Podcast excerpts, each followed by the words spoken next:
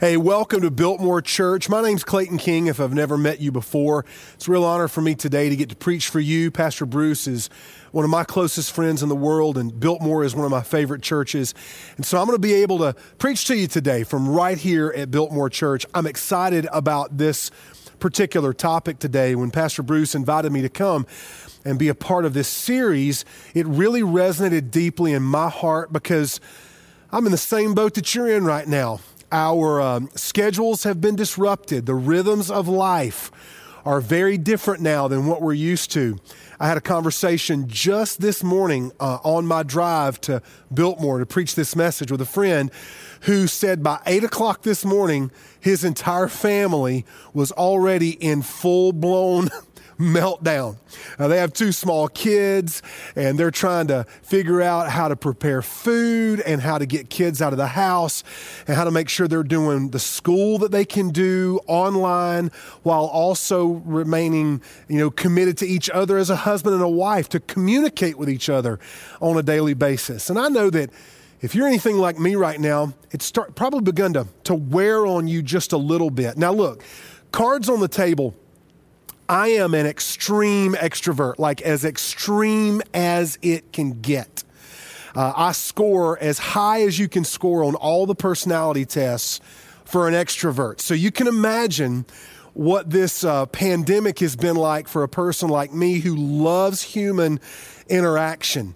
Uh, I know that you probably have had to come face to face with some real difficult realities in your own world right now. A lot of us are looking at the economy. We're looking at jobs. We're looking at unemployment potentially. We're hoping maybe for some government assistance, and we're praying that the virus goes away so that we don't have to worry about catching it or giving it to someone else. So, I wanted to kind of lead off in this message as we're in this series, What to Do When Life Gets Hard. I want to start off by making a statement that I think is going to help you and help me navigate the days ahead of us as we begin to think and pray about life getting back to normal, because I think we all know intuitively that normal may not look like what we expect it to look like when we do finally get there.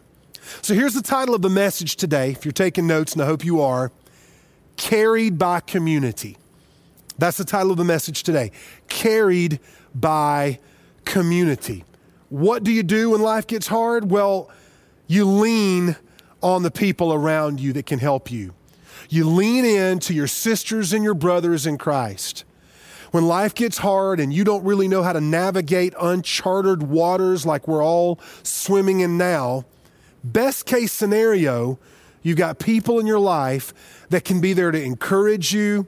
You've got people in your life that can be there to share a Bible verse with you, to pray with you, people that can talk to you, whether it's face to face or on a Zoom call. And can I just say right now, I am all zoomed out.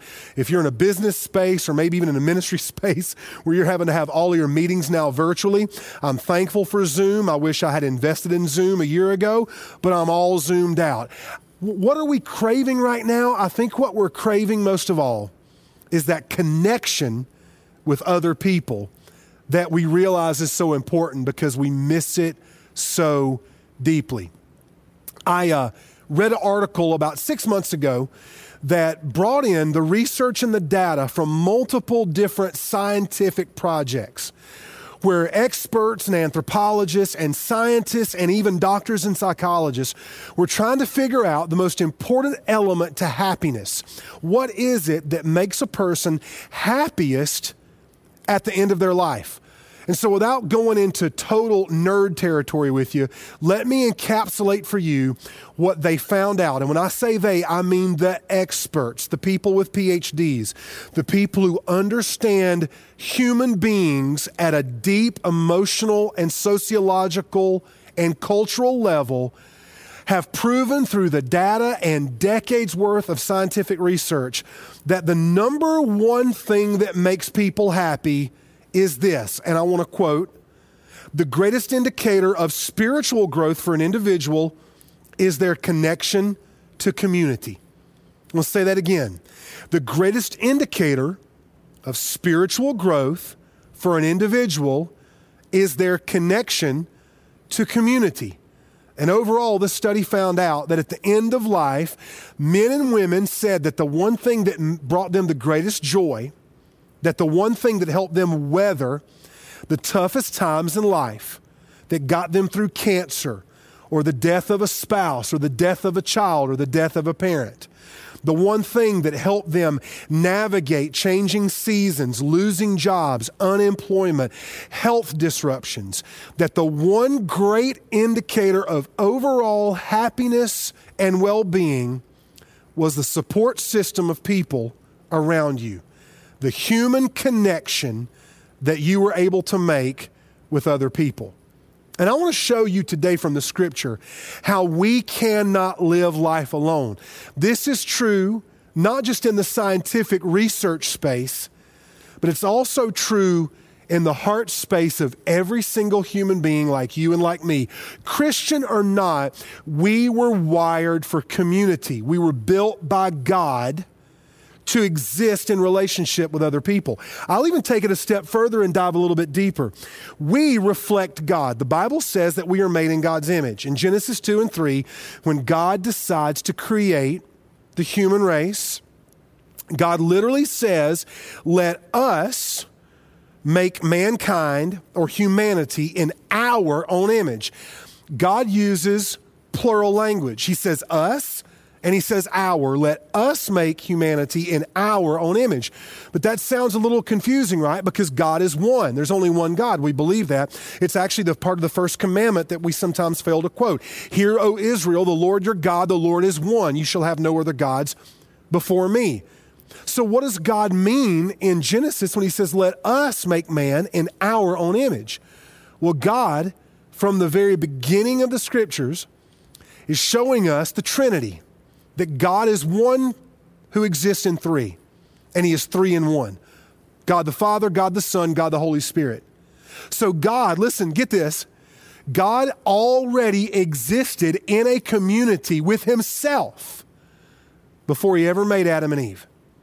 So, when He made Adam and Eve in His own image, He created the first prototype human beings, Adam and Eve to exist in community. That's why when he made Adam, he said that Adam was very good, but he also said it's not good for man to be alone.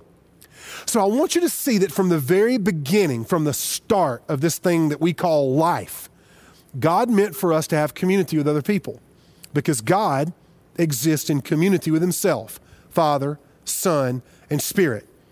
And so during the COVID 19 pandemic, as well as the good times of your life, as well as when you're young, when you're middle aged, when you're old, when you're on your deathbed, you will always need to be carried by community. There's never a time in your life that you won't need personal connection.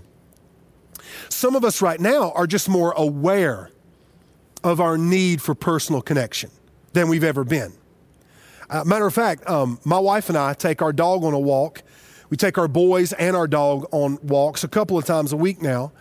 And I, since, um, gosh, I, I guess since I was a kid, I can't remember seeing so many people out on a walk walking alone, walking with family, walking with friends, walking their dog, walking in neighborhoods. Isn't it crazy that it took a worldwide pandemic to remind us of how important it is to turn off our phones, to, to push the screens back, to turn off the television and to get outside and enjoy sunshine and fresh air and nice weather and conversation with people that we love. You were created by God for connection with other people. And you and I, at every stage and every age, if we're going to thrive, and if we're going to have peace and joy and hope, and if we're going to be able to get all of God's goodness and blessing and the promises that He has bought for us in His Son Jesus Christ and His death on the cross and His resurrection from the dead, we will only achieve hope and peace and joy. We'll only get those things if we are carried by community, if we are living in connection with community like God wired us to. Let me read this to you from Mark chapter 2, verses 1 through 12. I want to show you how important it is that we live in community and how the, the brothers and sisters and the family members that we have in our lives, either through your small group, through a connect group, through a Bible study, in your own family, your roommate, I want to show you how important it is that we allow other people to be close enough to us to carry us when we need them. Because you can't carry someone if you're not close to them. This is a perfect story to illustrate this biblical truth. Uh, Mark chapter 2, verses 1 through 12. Bible, the Bible says, when he, being Jesus, when he entered Capernaum again, after some days, it was reported that Jesus was at home. So many people gathered together. Can I just pause right there? I am so excited for the day that that happens again. I cannot wait to gather. If there are a thousand people the first day I preach, I will shake a thousand hands and hug a thousand necks. Okay, I just had to say that. That's me, extreme extrovert, just kind of exploding on you a little bit. So many people, verse 2, gathered together that there was no room, not even in the doorway as Jesus was speaking the word to them. They came to him bringing a paralytic carried by four of them. Now, since there were not, uh, since they were not able to bring him to Jesus because of the crowd, they removed the roof above him, and after digging through it, they lowered the mat on which the paralytic was lying. Seeing their faith, Jesus told the paralytic, Son, your sins are forgiven. But some of the scribes were sitting there, questioning in their hearts, why does he speak like this? He's blaspheming. Who can forgive sins but God alone? Right away, Jesus perceived in his spirit that they were thinking like this within themselves. And he said to them, Why are you thinking these things in your hearts? Which is easier to say to the paralytic, Your sins are forgiven, or to say, Get up, take your mat, and walk. And I love this verse. I love it when Jesus tells us explicitly why he does something. And this is one of those moments in the scriptures where Jesus doesn't leave it up to us to figure it out. He literally says, The reason I am doing what I am doing is this. Don't miss it. Verse 10. But so that you may know that the Son of Man has authority on earth to forgive sins, he told the paralytic, I tell you, get up, take your mat, and go home. Now, pause for a moment, and I want you to feel the tension and the anticipation in this house in Capernaum. There are dozens of people there, maybe over a hundred. The place is packed. You can't even get in. Everybody's come to hear Jesus preach and teach again. Capernaum was Jesus' home base. Even though he grew up in Nazareth, Capernaum was his home as an adult, where he based his ministry out of. Peter is from there, Andrew is from there, other of the disciples are from Capernaum. Jesus has been on a ministry tour in the region of Galilee, around the Lake of Galilee, and he's been performing miracles and teaching the Bible, and he's been explaining what the Old Testament means when it talks about Messiah and the Messiah that they were waiting for. And everybody in Capernaum has just been waiting on Jesus to come back to his town where he's been living, where he has friends and family members and people that he loves. And the reason they're waiting is because they want to hear what Jesus has to say but they also want to see what Jesus can do because they've heard the rumors. Jesus that we know, Jesus that we love, Jesus, yeah, the, the carpenter, he's performing miracles. He's doing things that only the Messiah is supposed to do. Maybe when he comes back to Capernaum, he'll heal my sick brother. Maybe when he comes back here, I can bring my crippled cousin and Jesus will heal him. Maybe he'll make my blind grandmother see again or my deaf grandfather hear again. Everybody was waiting on Jesus to show back up at Capernaum. So when he comes back to town, word traveled fast and everybody sprints to the house. When they get to the house, everybody's there. So no one can get to Jesus. So these four friends, don't miss this, who had a connection to their friend, their brother. They brought their brother who had a need. He couldn't walk, he was a paralytic, means he couldn't use his legs. They put him on a mat and they bring him to the house. But the minute they get there, they realize we can't get him into Jesus. There's too many people. He's surrounded. There, there's, a, there's a circle of humanity around him. What are we going to do? And I love their tenacity. I love their commitment to their brother. I love the commitment of this small community to a brother in need. They weren't going to just say, well, we tried, we did our best. I mean, come on, man. You're, you're like dead weight. We carried you all the way here. What do you expect from us? We've got calluses on our hands from lugging you around on this mat. We did our best we got here. I guess it just wasn't in the cards. I guess God is not going to come through for you today. No, a community sticks together. That's what community does. A community carries you even when the weight is heavy. So they went above, literally and figuratively, they went above their circumstances. They decided if we can't get to Jesus in the traditional sense, we're going to become problem solvers right now. We're going to think outside the box a little bit. They were willing to vandalize somebody else's home just to get their friend to Jesus. That's what community does. That's what brothers and sisters do. It's why you need a small group. It's why I need to be connected to friendships. It's one of the reasons why, even when I'm not preaching at Biltmore, I drive to Asheville to hang out with Pastor Bruce. We go eat dinner. We sit by the fire pit at his house. Why? Because I need a friend like Pastor Bruce Frank. He needs a friend like me. We're brothers. Yeah, we're ministry colleagues, but I also know that when my mom died, when my dad died, when I went through depression and the darkness that, that really sucked me into it, your pastor shepherded my heart. You may not know that about him unless you've been on the receiving end of that kind of grace and love. That's what a brother does for a brother. That's what a sister does for a sister. That's what community does for those of us that belong in that community. When there's a need, you step in. You see a need, you meet a need. You see a need, you meet a need. You don't have to pray about whether or not you should meet the need of somebody that's in your connect group or somebody that's in your Bible study or somebody that's in your community. You just meet the need. And right now, there are some people who have lost jobs. I think about the wait staff at restaurants. I think about seasonal workers. I think about people that live off of tips. I think about single moms who literally live paycheck to paycheck. And if you know some of them and you've got the ability to meet that need, then take up the mindset of these brothers.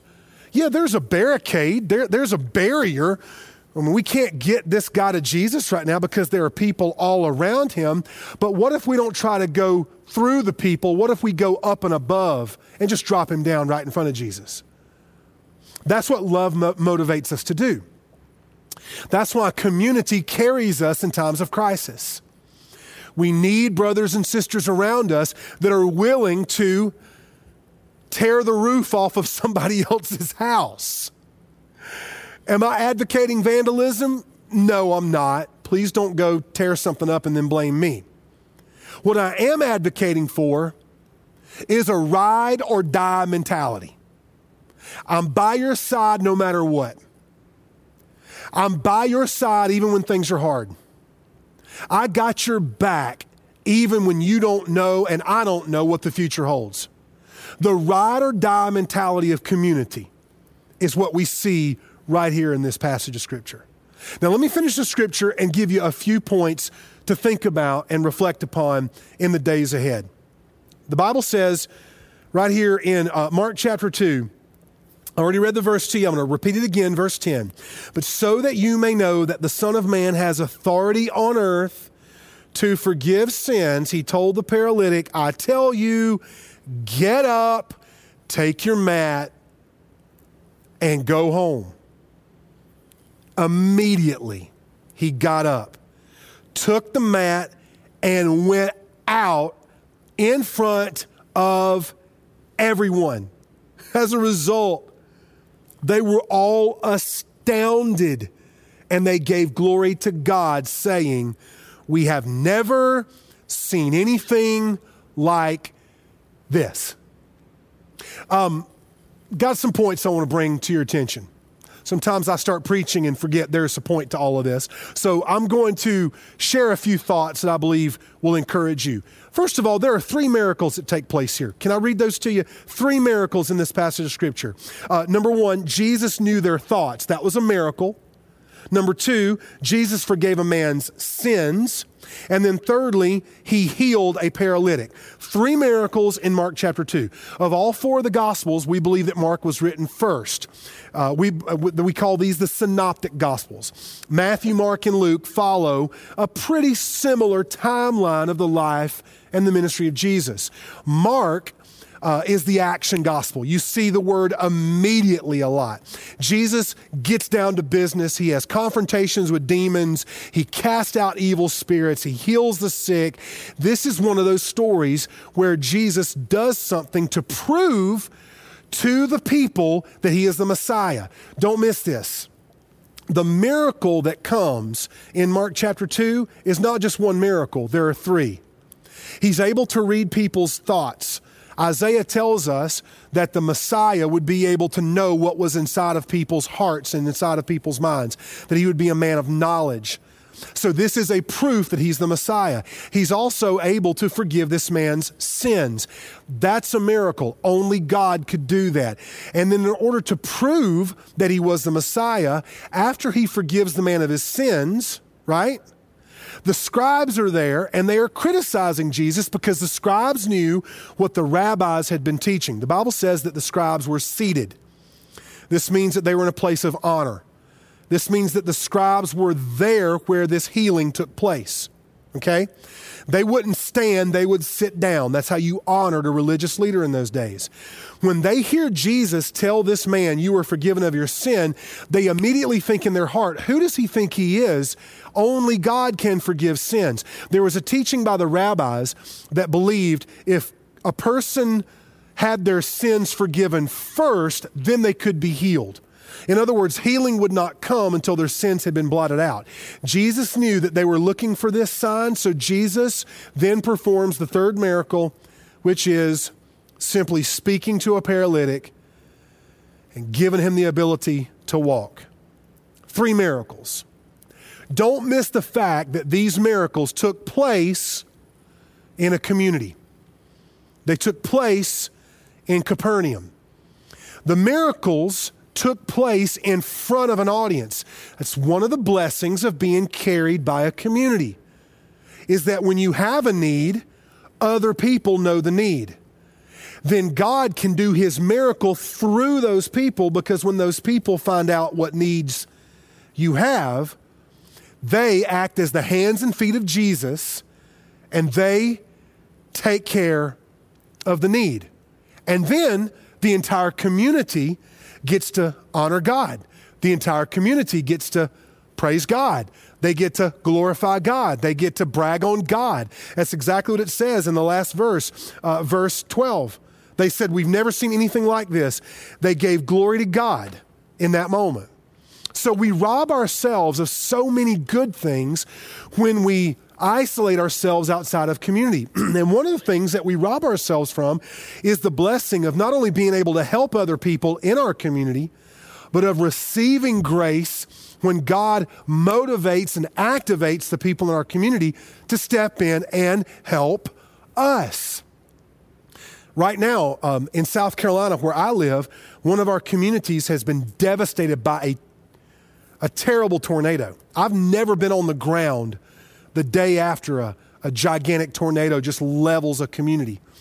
And we've been able to, to activate, you know, dozens and dozens of people, over a hundred different people, to go in with chainsaws and bobcats and skid steers and tractors and go in and give spiritual counsel, but also physical work to dig these people's homes out from under the rubble. I've never seen people more interested in the things of God And do you know why they're interested in that small community now? Because they've seen the community come together. They've seen Methodist churches and Pentecostal churches and Baptist churches and non denominational churches and the National Guard and Samaritan's Purse and the Red Cross. Everybody's coming together, and this community is stepping up to carry this community through this terrible crisis. And now people want to know why are you here? Why are you working so hard? And we get to honor God and say, Our God gives us the not just the power to do this, but the motivation to do it. So let me give you just a few things to think about as we as we close up this message together. Okay? You might want to write these down. I know you're, you're watching right there in your living room or in your apartment or maybe at your kitchen table or in your bedroom. But I want you just to write this down because this is important. He couldn't get there alone, and neither could we.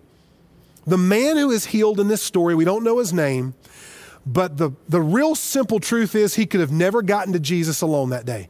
He couldn't walk, he couldn't get up and walk out the door. He couldn't call an Uber or catch a taxi or crank up his car and drive to Capernaum. Somebody had to carry him. And he couldn't get to Jesus alone, neither can we. As a matter of fact, if you are a Christian, you became a Christian because other people in your life helped get you there. Maybe it was your mom that prayed for you to be saved. Maybe your dad led you to Jesus. Maybe you gave your life to Christ in a Sunday school class as a kid or at a VBS when you were in middle school.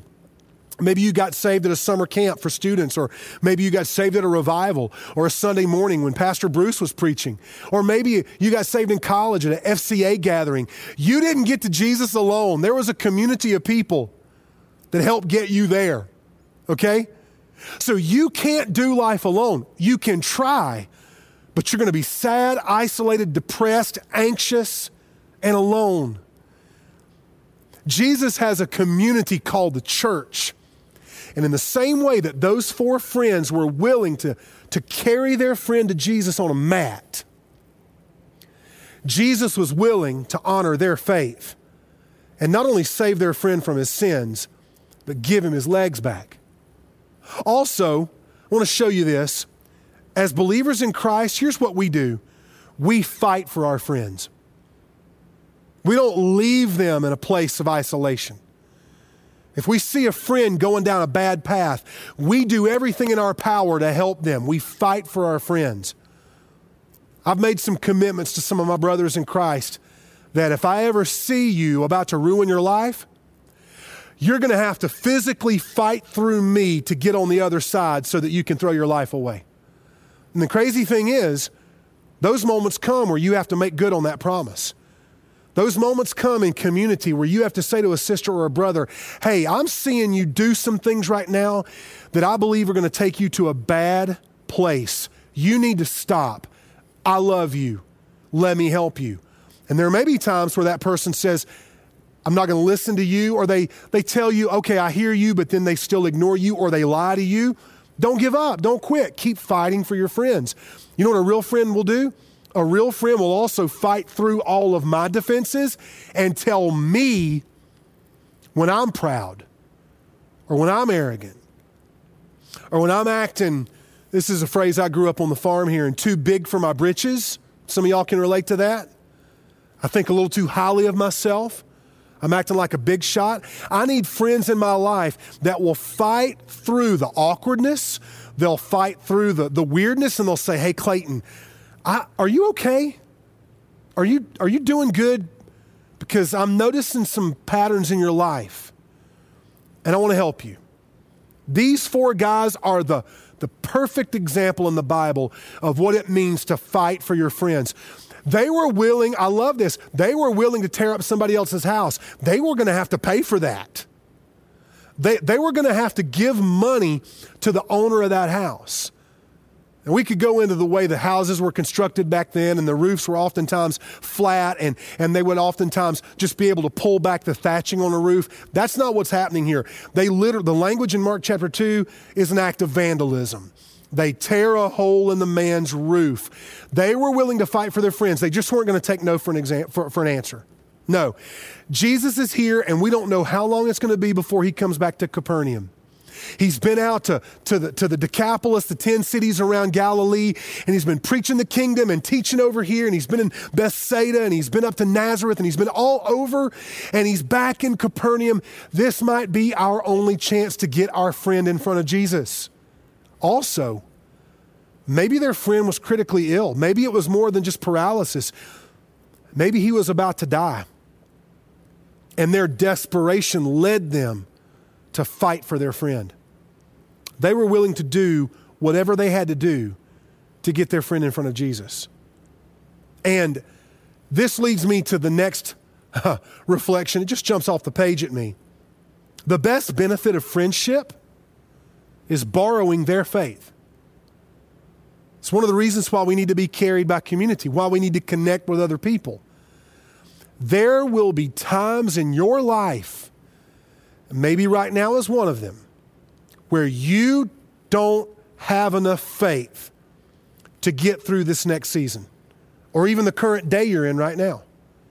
There will be moments where you doubt God, where you wonder, what is God up to? And when you don't have enough faith and you're all alone, what do you do? You panic. You give up. You freak out. I do. If there's no community in your life that you're connected to, then when your faith begins to diminish and get small and you doubt God and you question God, then your mind will begin to go into a really dark place where it spins out of control and you're believing worst case scenarios and you doubt whether or not God's even there. But the benefit of friendship is you've got faith you can borrow from your friends. A brother or a sister can get on the phone with you and talk some sense into you, or just listen to you while you vent your doubts and your frustrations. I'm in a couple of group texts. I get a text every single morning from a dairy farmer in Statesville, North Carolina. Kid you not. We've been friends for 20 years. And he texts me a Bible verse, just a passage of scripture. There's a group of us that get this text. And every single morning I know that around 6 a.m., my phone's going to ding, and I'm going to read this verse from my friend Ben, the dairy farmer in Statesville. So there have been days that my faith has been weak, and I've had to borrow faith from Ben. This guy who couldn't walk, he had to borrow strength from his friends. They carried him with their physical bodies to Jesus. But did you notice that when Jesus saw the faith of them, he told the friend, Your sins are forgiven. They had faith to get him to Jesus. They had faith to bring him to Christ. They had faith to tear the roof off of somebody else's house. And I believe that the paralytic also had faith in Jesus because he had consented to let them bring him. It could have even been his idea. Like maybe that's what happened. Maybe the guy who couldn't walk said to his friends, Look, I know I'm like pushing 200 pounds here and I'm a big guy, but you need to get me to Jesus because he's my only hope. He can heal me. And they could have fought him. They could have argued. They could have said, no, we're not doing that. Or they could have said, yes, we're there. It really doesn't matter how they started. What matters is how they finished. They finished with faith. And I believe that the faith of those friends and the faith of the paralytic got Jesus' attention and Jesus forgave his sins before he healed his body. Why? Because our greatest need is not physical healing, it's spiritual healing. Our greatest need is not the ability to walk, our greatest need is the ability to be saved. And Jesus went straight to that need first to forgive the man of his sins meant that he was reconciled with God, meant that he had a promise of heaven, that he would be with Jesus in the kingdom, the new heaven and the new earth eventually. Jesus wanted to make sure that he took care of that need before he took care of any other need. And that is the benefit of friendship is that we get to borrow their faith when we need it. But there's one more thing that I want to point out to you from this passage of scripture and the value of being carried by a community, and that's this. It's just a question. I want to pose this question to you at the end of my message. What good is a healing if there's no home to go to?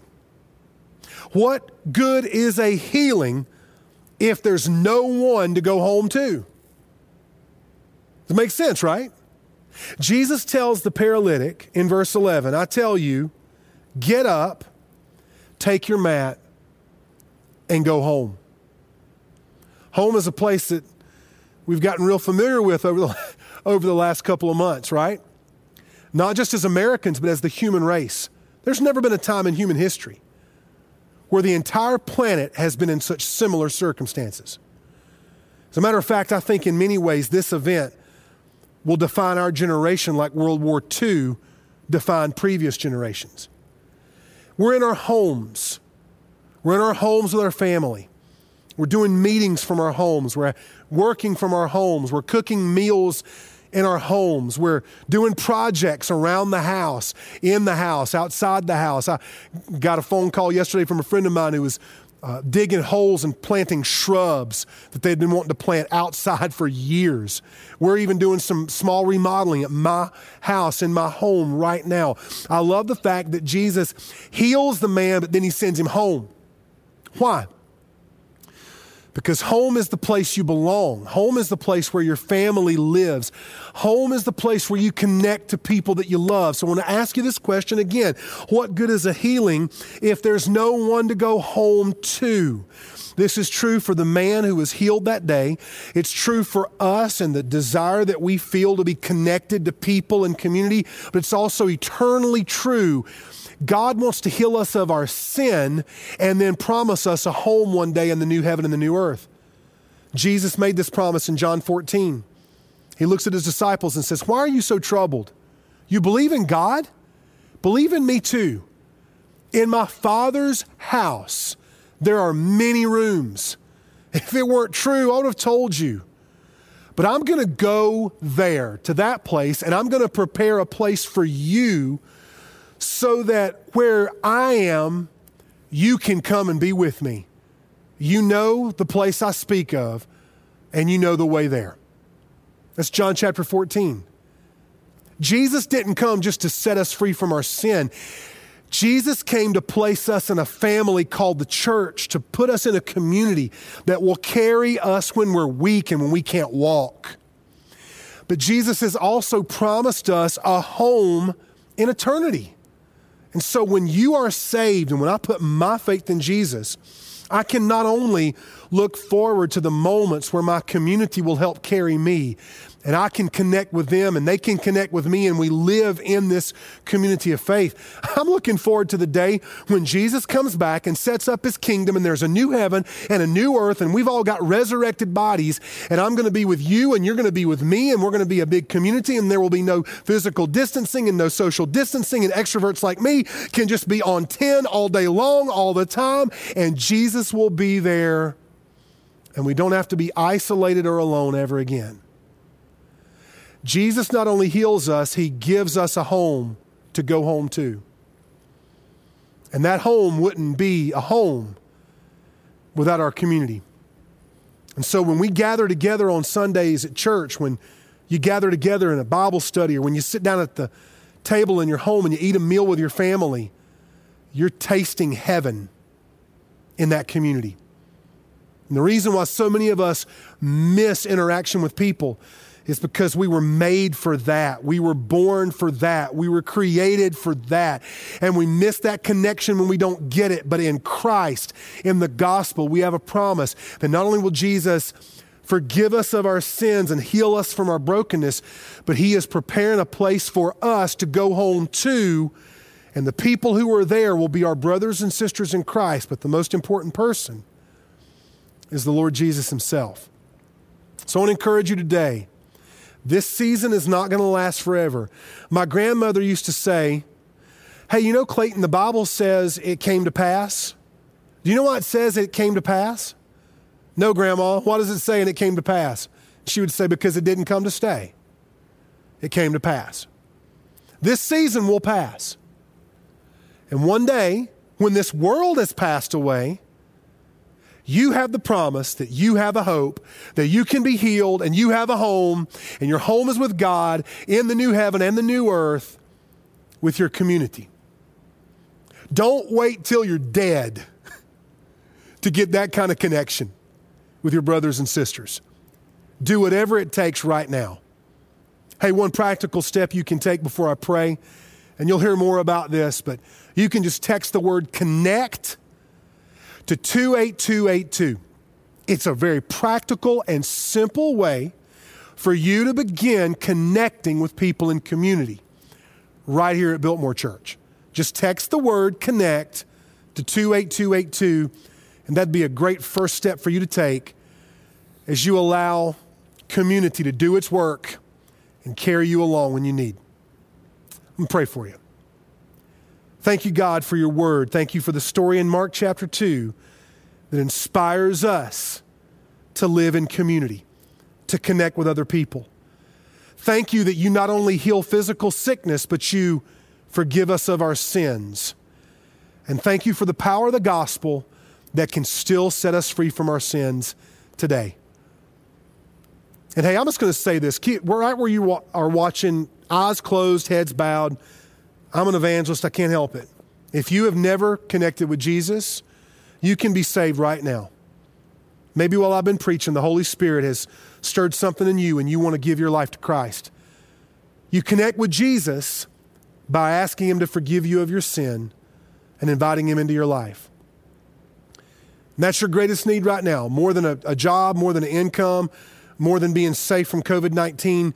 You need to have a relationship with Jesus. It's your greatest need, and Jesus has already died and rose from the dead to provide you with that need.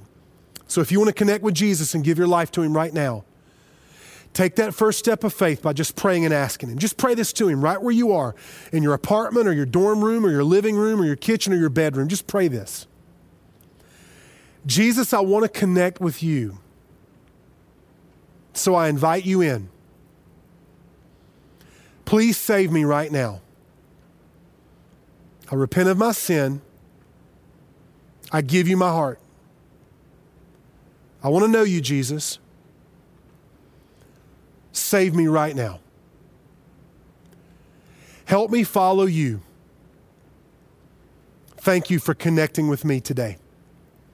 In Jesus' name, amen.